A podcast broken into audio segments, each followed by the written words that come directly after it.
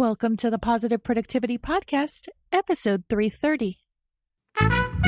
The Positive Productivity Podcast was created to empower entrepreneurs to achieve and appreciate personal and professional success.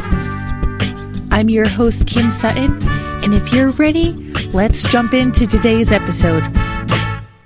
Welcome back to another episode of Positive Productivity. This is your host, Kim Sutton, and I'm so happy that you're here to join us today.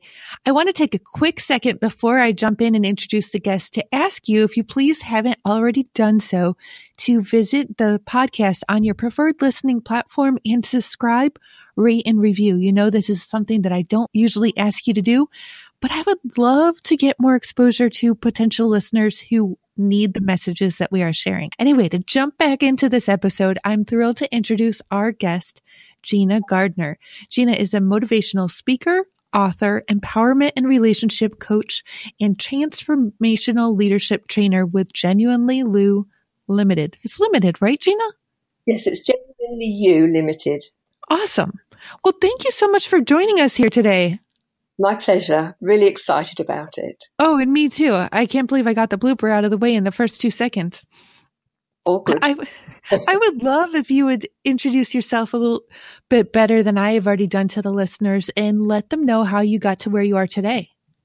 It's quite a long story, really. So, are you sitting comfortably? I have been in the business of empowerment all my working life, really. I started off as a teacher and I became the principal of a school very, very early on. Initially, I was appointed to be the deputy principal. I was 29. It was a very large school. Uh, and I was very cheeky. I applied for it and was told not uh, to expect an interview because they were going to appoint a man. They could do that in 1982 when I was appointed. But anyway, they did appoint me and I was appointed to be the catalyst for change. It was a school that was fairly old fashioned. And so for the first two terms, we worked incredibly hard to, to plan how we were going to move things forward. The spring break, I went off skiing and I went to St. Anton in Austria. I was an experienced skier, but I'd had new skis for Christmas. And in those days, the ascribed wisdom was to have skis as long as possible. So I was convinced by the shop assistant that I needed longer skis than I was used to. For the first part of the week, proceeded to wrap the extra 10 centimetres round my neck fairly frequently, lots of bindings checks. And on the Thursday, which was the penultimate day, I had a really bad fall and it knocked my confidence. So I said to the, the group of friends I was with, I'm going to ski on my own tomorrow. You go off and do your own thing and I'll meet you for lunch, which I did. And they said that they'd found a great new run and why didn't I join them? So by this time I'd gathered myself together and we went off and got onto the ski lifts. And those people who are used to skiing will know that as you go up in the ski lift, you have this incredible sense of peace it becomes very quiet and you can see the fabulous mountains around you. And we got to the top of the lift and I followed them and they took a wrong turning. And we found ourselves at the top of the Schindlergratz, which is the most difficult black run in St. Anton, which is several hundred feet tall. It has lots of moguls. I don't know if your listeners if they're skiers, they'll know that a mogul is where the weather has worn away the snow and the ice to leave bumps. Oh my gosh. And those, bumps, they can be anything from a couple of inches. Well, these were six foot. Oh my gosh. And so if you just imagine very, very steep, but full of these great lumps, which you used to have, had to ski on the top, turn, and then slip down. So for about the first third, I was managing that, but it was tricky. I'd done black runs before, but these, this was a particularly challenging run and I left it too late to turn and I ended up falling. took me 20 minutes to retrieve my skis and then I skied back to where the others were sitting, each of them on a mogul, a bit like an elf on a, a toadstool. And I took my skis off and I joined them. And it was a beautiful day, brilliant sunshine, very warm. And the top of my mogul gave way and I found myself falling and I knocked myself out and I came to having bounced. There was nowhere to land because it was so steep. I don't know how long I was there for. The others skied down. I think they were quite prepared for me to be really badly injured. As it was, I refused the blood wagon and I managed to ski down very badly. There was only the last couple of hundred feet to come down. I'd fallen uh, probably 200 feet to, to that point. And we travelled home the next day. It was a very challenging journey. And when we got home, my mum took one look at me and took me off to accident and emergency. And they told me that I had got concussion and that I had trapped a nerve in my neck. So I then went back to school. I was sent home because I was speaking rubbish. There are those that would say that was probably quite normal. But over the next few weeks, I began to recover. I was back at school. I was wearing a collar, but I was told I could go skiing with the school party, and I was the deputy leader for the borough. And we had 150 children going skiing, this time to Switzerland. And I managed all week, but as the week drew to a close, I became more and more like Quasimodo. And the last day, after the children had all done their races, I hadn't got any more to give. So I said to my colleague, I'm really sorry.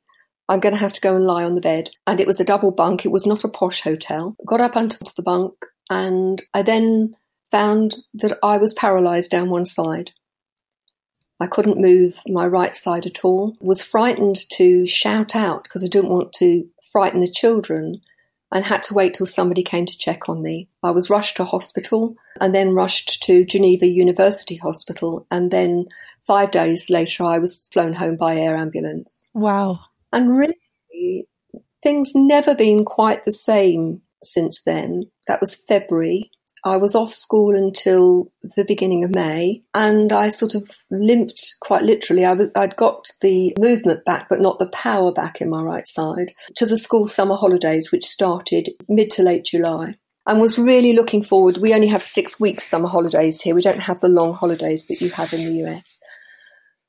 And thought I'll have a really good rest. I'll be ready to go back in September.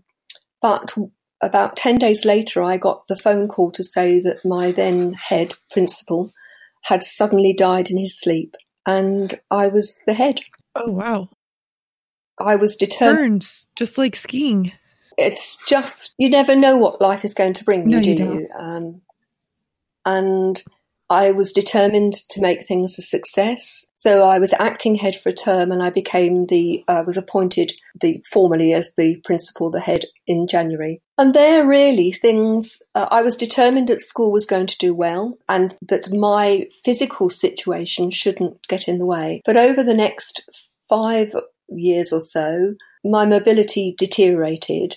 The accident was in 1982. By 1987, I was having to use a wheelchair around school because it was so spread. Really worried about what other people would think, and so delayed actually using it much longer than one might expect. But it was brought home to me. I was out, it was a summer holiday, and out with friends. We'd gone to Wisley Gardens, which are the Royal Horticultural Gardens. And I wouldn't use one of the wheelchairs that was on hire. I sat in the car park, cut my nose off to spite my face, and at the end of two hours realised that this was silly. As it happened, I went into hospital. I'd had an I'd just started an experimental drug therapy, which went badly wrong. Was in hospital for four months, and when I came out, I had no choice. I had to use a wheelchair. Then decided to keep away from doctors and ran my school, which was doing very well. But 1996, I sneezed and ruptured a disc. I had surgery, failed back surgery syndrome. I couldn't put my left foot to the floor without fainting, so I was wheelchair bound. Took me two years to walk to the bottom of my very small garden, and then I was sick and I ruptured another disc, and I was completely wheelchair bound until 2004 when I had an internal spinal stimulator fitted. But in all of this, there were some huge gifts. Necessity is the mother of invention. I could not get my wheelchair past the door in pretty well all of the classrooms because the even if I could get through the door, the classrooms were too crowded with furniture and children. And I had to create a different approach to developing leadership and to empowering people so that everybody recognized what excellence was. And I'd like to think I would have come up with the same thing if I hadn't been wheelchair bound. Probably would have taken me a lot longer.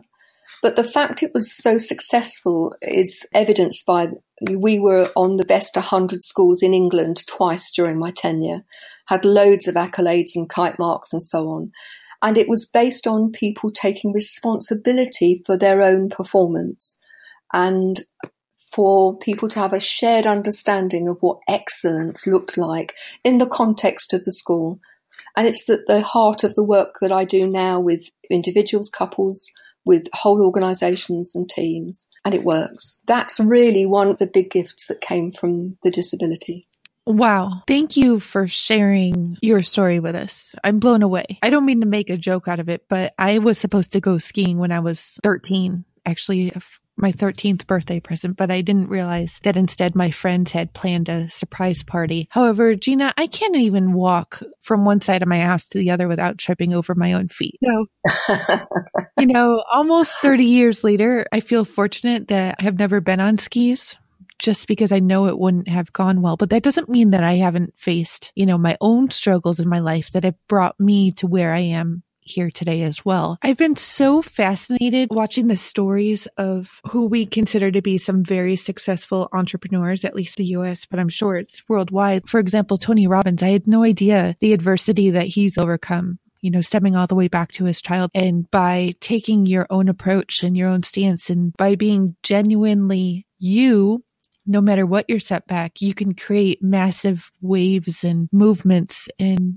create phenomenal results like you did. I mean, top 100 schools in the UK twice. That's what you said while you yes. were there. Wow. Yeah. So how did you decide to make the transition out of being the head of the school and into what you're doing today?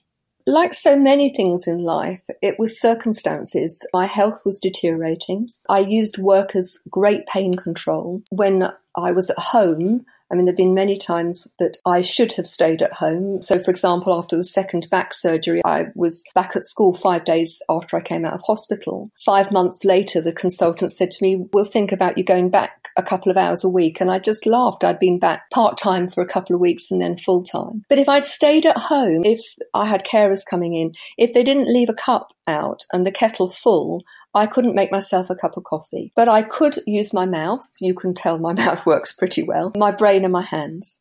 And so if I went to school, I was being useful. I was doing something I loved and I was not facing the disability.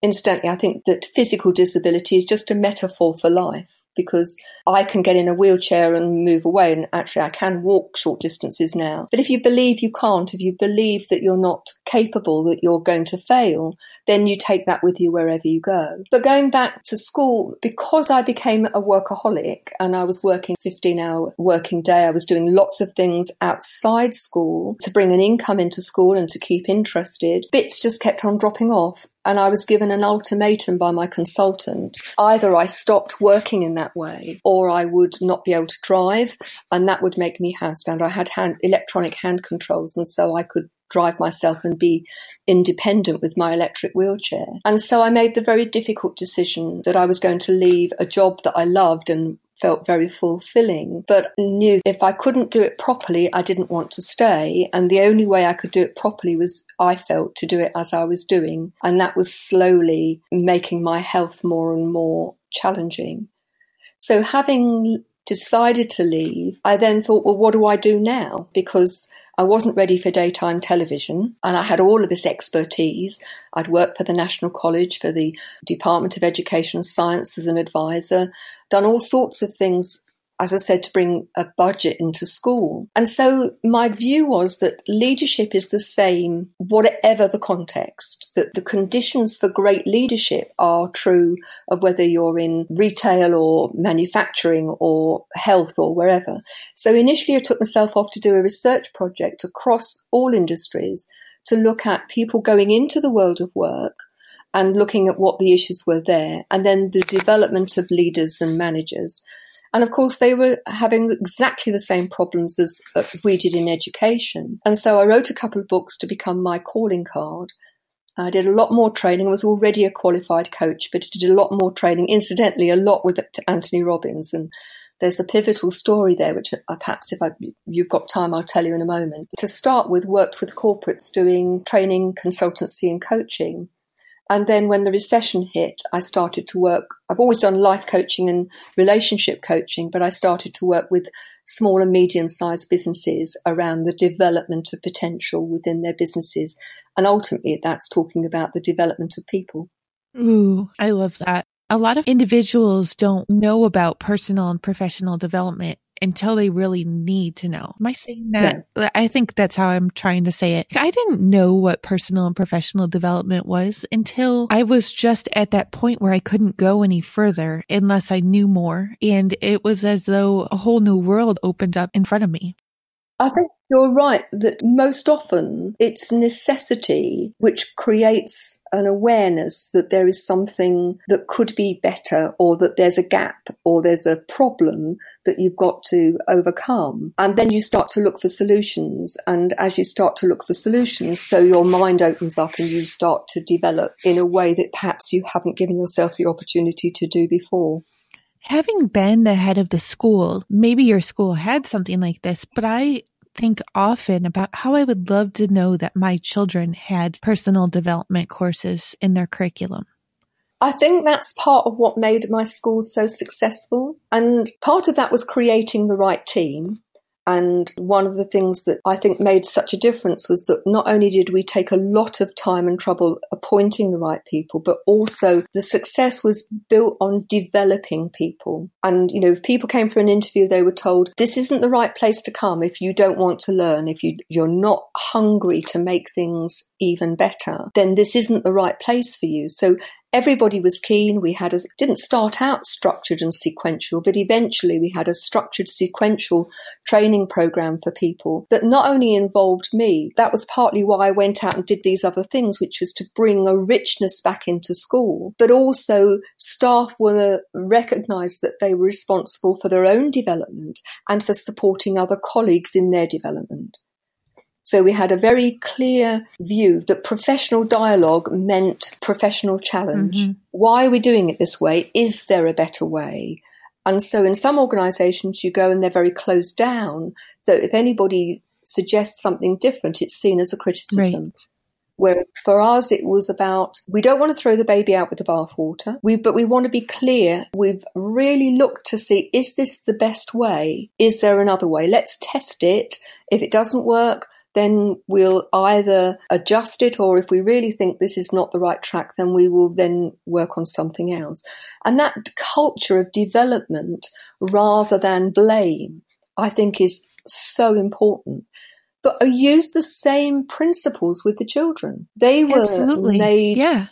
responsible for their own actions. They had we taught children how to negotiate, how to understand I mean, in the UK, when I was a head, it was very unfashionable in schools to have competition. But I believe children need to understand how to manage competition, to win gracefully and to lose graciously, but at the same time, not to see losing as a failure. The only failure is if you fail to try or you fail to learn from it not going right. And we went to great lengths to help children understand that.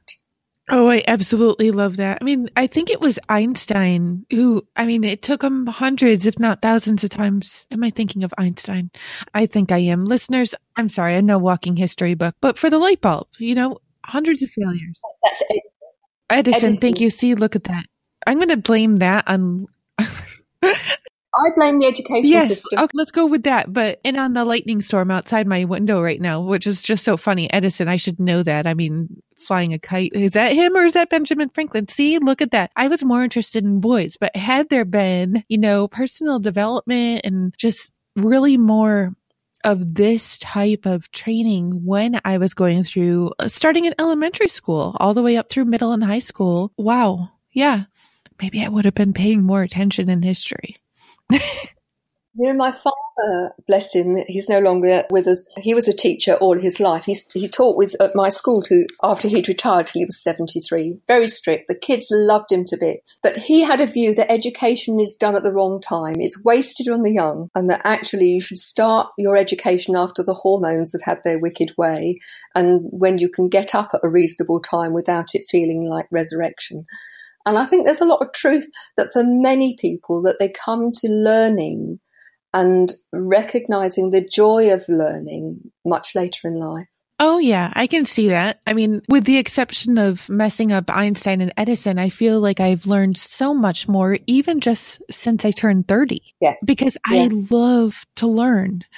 And I'm picking on myself here, but clearly you know what I'm not studying. This is so inappropriate. I coined it a couple weeks ago as a learning gasm. I get so into what I am studying and my mind just blows constantly. I love it. Like I'm being lit on fire by all these awesome skills and strategies and thought processes and mindset learnings. And I'm constantly thinking to myself, why didn't I know this before? And just seeing my teenager and my tween going through their own middle school and high school experiences right now, there is so much that I do my best to pass on to them and that I wish they just had any little glimpse of in school. But they don't really want to hear it from mom, you know? No.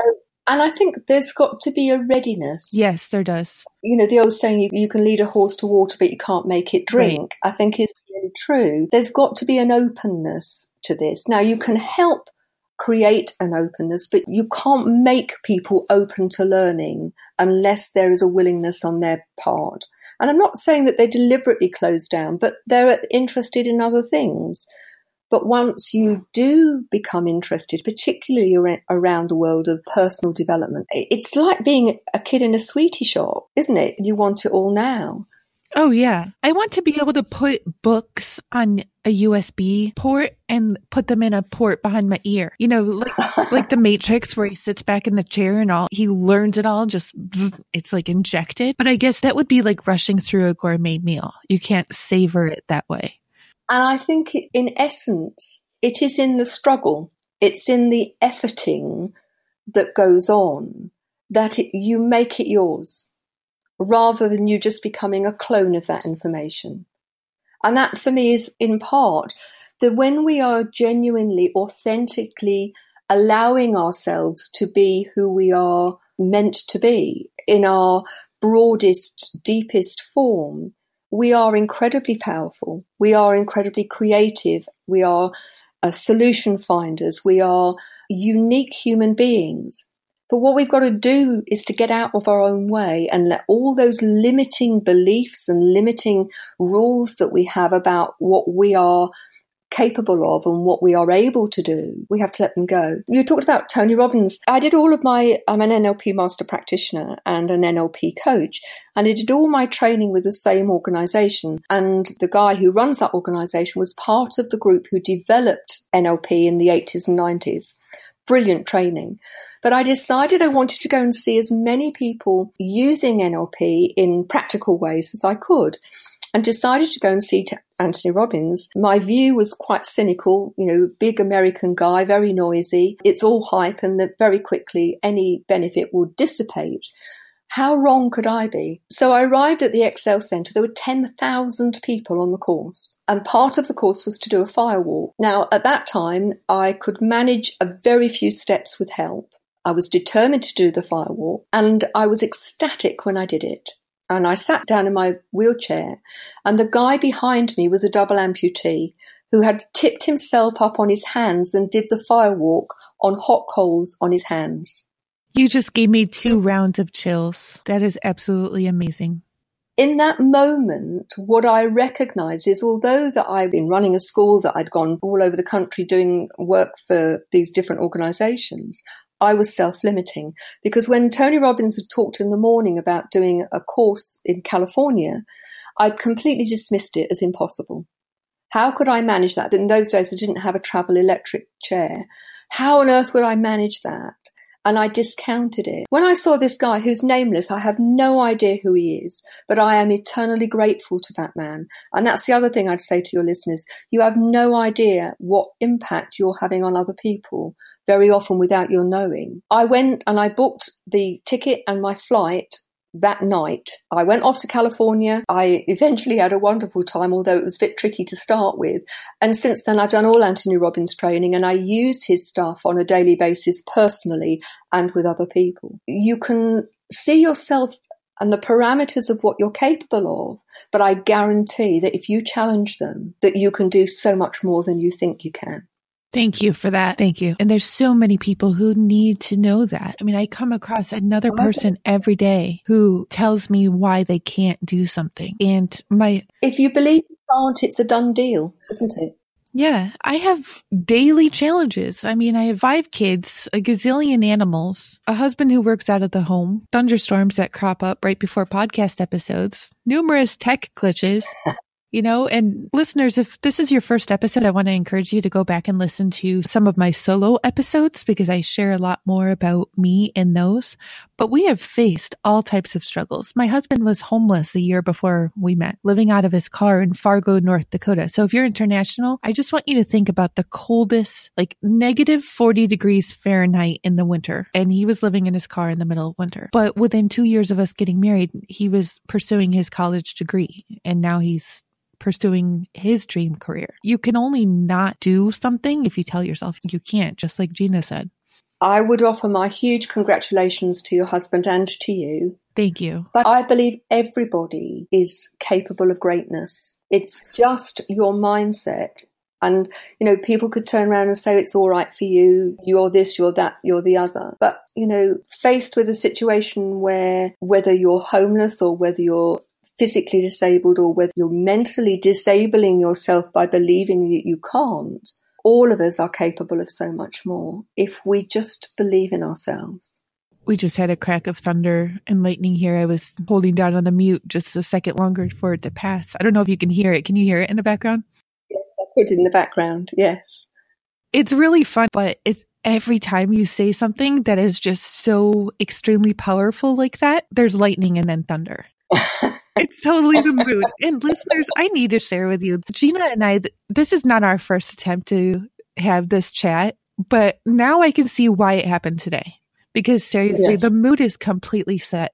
Yes, it's dark and dismal here, but I can tell how powerful it is just because. And no joke, every time you say something that gives me goosebumps, I see the lightning flash and then well, I, I can't impersonate thunder. I don't have that ability, but you know, just rumble, rumble, rumble. I mean, there was one time when you said something, it seriously felt like the lightning hit right outside my back door. I was like, wow, I know that was big. You felt it too, universe? yeah. I love it. Love it. Yeah. You know, one of the comments that I see more frequently that I would like, and I'm sure you've seen it too, is people who say, yeah, it's easy to be super successful and get what you want when you have lots of money. I think that's a load of old oh, codswallop, personally. Yeah. There's no doubt that life is more comfortable if you've got lots of money. However, you still take you into the situation and your beliefs are still there. And you know, if it all comes easily, where's the growth? Now, I'm not suggesting it has to be hard. It's more about what you do with your money if you've got lots of it. And lots of people have got plenty of money, but don't have a happy, successful, and fulfilling life. They're unhappy. They don't have a sense of achievement. Nor am I saying that you can't, you know, that you have to be poor to be happy. It's about you. It's not about the trappings. If you focus on what you can do, rather than what you can't, then you're going to achieve more in life. If you believe in yourself, that's really important. But money for me is just a form of energy. What are you going to do with it? If you've got lots of money, then how are you choosing to use it? Because in and of itself, it's just an energetic currency. Absolutely. And we've all heard stories of people who came upon money when they didn't expect it or, you know, people who inherited a lot of money and they weren't prepared for it and they wound up in worse places than they were before they had the money. There's a really interesting statistic around people who win the lottery. And I mean, I don't mean just a few dollars, but I mean, you know, millions, that a vast proportion of them within five years are back to where they were.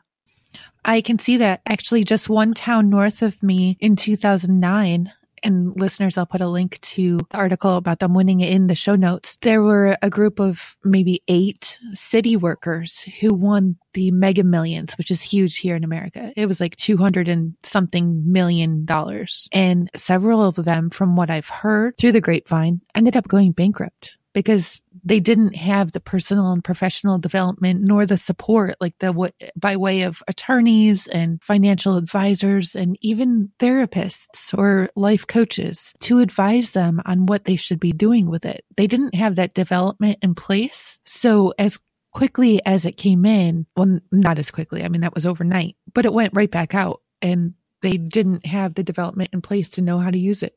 I think there's a big bit about people needing mm-hmm. to belong and that if you're suddenly thrust into a position where you have a lot more money, that sense will people like me for being me? Can I still be part of something? Can I trust that it, they still value who I am? And I need to get back to that.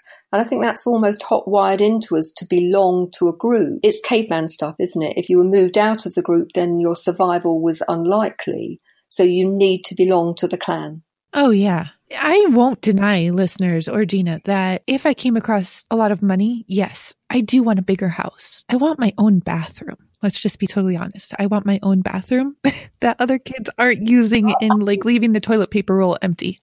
I think that's actually, you know, it's not unreasonable. No. I don't know about you, but I would like to have a lot of money. But the reason I'd like a lot of money is there's, there are things that I could do with money that currently I'm not able to mm-hmm. do.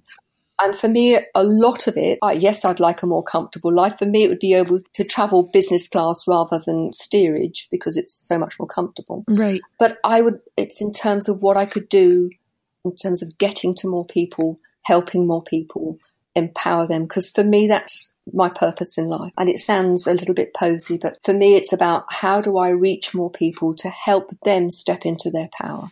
And what was the word that you used? Posy? I'm not familiar with the word. Yeah, I think it's probably a, an English word. It doesn't sound at all off to me because that's exactly what we want to do when we when we and it's not a if we but a when we come into a lot of money we have a dream of building a rehabilitation center for displaced veterans and domestic abuse survivors fabulous because we have experienced both sides and yeah. received assistance on our own paths and we feel it's our right and responsibility to give back just the way that we were able to. We wouldn't be where we are today if we hadn't received the support that we did along our journeys. Let me just put it that way. And isn't it interesting that the how often it's it's something that somebody does that for them is perfectly part of just what they do, who they are, that can make such a difference. Absolutely. Gina, I started my business in 2012 when my husband went back to school. We needed some extra income. We had no expectation of it growing like it did. And within two months, I gave my notice. But I started my business as a virtual assistant and I see the opportunity to even just give training to people, and I'm not just going to say women, but to people worldwide on how they can do the same to break out of whatever circumstance they are in. And my husband was a veteran. So, I mean, it, those same services could be offered to or the same training or whatever they want to do. I mean, look at my husband. He went back to school after getting out. He has a ruptured disc and a herniated disc. So Ow. nothing like you've experienced at all, but there's chronic pain and he's in line to get surgery himself. But there are so many people who have gotten out of the service with so far worse of physical injury.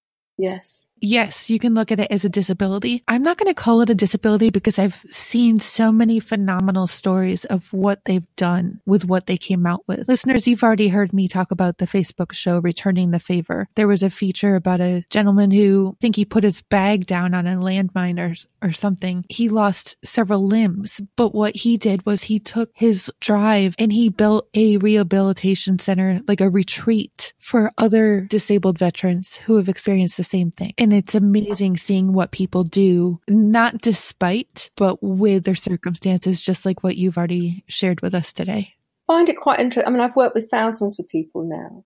How often it is a crisis of some sort, either a relationship breakdown or redundancy or a bereavement or a serious illness on the part of them or somebody they love or disability that actually makes people reevaluate their lives and what's important and brings out the strength. And, you know, they talk about being tempered, steel being tempered by fire. And I think in many ways, as human beings, that we are similar. We rise when there is the challenge. Probably see the very best and the very worst in people. in those situations, but those who decide that that challenge is not going to define them and who overcome it have such strength and integrity. And I'm forever in awe. I love the steel analogy. That's fabulous. I've never heard it like that before. I mean, it's stronger. And sometimes I joke with my husband that, you know, our battles make us stronger. So imagine how strong we must be now.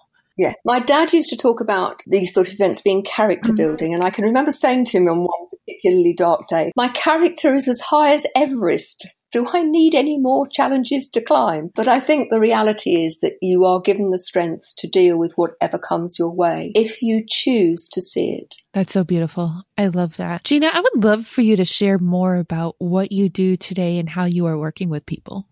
I work with people in a number of ways, but I've just, in the last week, I've launched a membership group, which is called the Thrive Together Tribe. And it's based on the principles of my latest book, which is Thriving, Not Surviving, the five secret pathways to happiness, success and fulfillment. So the Thrive, Thrive Together Tribe has got a number of elements to it. One is to have a, a group of people internationally, it's all over the internet, where people can actually be seen and heard because so many people I meet feel that nobody listens, that nobody sees them, that they're not validated, that they don't matter. And so I wanted a place where people can share their ideas, have support from myself and the team and from other members because everybody's got something to offer that they can be challenged when they need to be, but also have help in celebrating their successes. But also within that, there is a structured sequential personal development program, which looks at you know, the underlying principles and the belief system that you have, the relationship you have with yourself and so on. And week by week, there are videos and activities. There's a themed journal and so on. And then there's twice monthly presentations and interactive group coaching. And that's just been launched last week. And I'd love to offer your members the opportunity to, to have a month's trial for that just for a dollar. They can get a free download of the book by going to the website. I can give them a, an address for that. And so that's come about really because although I've worked on a local basis with lots of people, you know, I said to you, there's this feeling that I needed to touch and to help more people. And this has been a two year project. It's been really intense in terms of creating all of the content and the structure and so on. But it's all based on my, uh, the strategies and the approaches and principles that have worked for me, worked for my school and for the all of the people that I've worked with, they're simple, easy to incorporate into everyday living. They're there because my desire to make a difference to people, I needed to find a way, a vehicle to do that. So for me, that's the big thing at the moment. I do one on one coaching as well, and I still work with businesses, but actually, this is my baby, and I'm really keen to get it out there because I passionately believe that everybody can live an empowered life, a happy life, a successful life, an abundant life. I'm over here smiling because I feel the same way about positive productivity and what I'm doing here. It's the same stuff, isn't it? Yeah, it's just wrapped differently. Absolutely. Oh, I love it. So yeah, I would love to know where listeners can can find the, your um your book and your site. Would you mind sharing that? Oh, and listeners, before Gina does, I do want to let you know that you can find the links and everything that we talked about at thekimsutton.com forward slash pp330. So if you'd like a free download of the book, you can get it in two places. ThriveTogetherTribe.com forward slash podcast, or just go to my website, which is genuinely-you.com. And if you sign up for the book, then you'll be given the opportunity if you want to sign up for the dollar Thrive Tribe trial. But if you would like to get started straight away, and we've got our very first inaugural call tonight, that's thrivetogethertribe.com forward slash 30 day trial. And you know would love to have you join us. Just a dollar. You get to try everything for a whole month. And then if you decide it's for you then you can sign up to the membership. And as i say that will be ongoing. As we finish the personal development program we're going to go much more into spiritual development which is a, of course still personal development. But i hope to have visiting speakers well, got several planned to enrich the whole program as well so i do hope that some of your listeners will join me Oh, I love it. And I'm sure they will. So thank you so much for sharing. And you've actually, I just need to tell you that you've inspired me in more ways than 20. I can't say even one, more the ways well, than 20. Yeah. Yeah. That's wonderful. Well, Thanks. thank you. And thank you so much for joining us today. Do you have a parting piece of advice or a golden nugget that you can offer to listeners?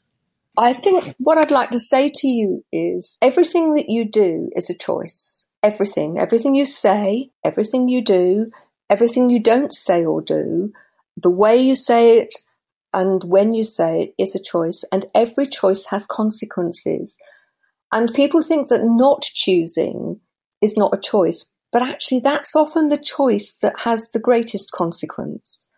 So I would say to you, you know, every day is a gift. Choose to live it fully. Choose to recognize the people you care about and tell them how much you care about them.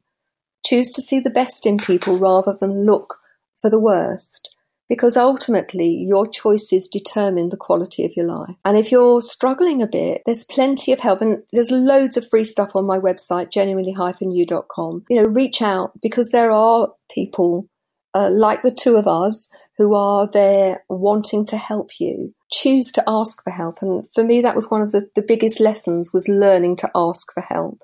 I wasn't very good at it. I am getting better. Thank you for tuning in to this episode of the Positive Productivity Podcast.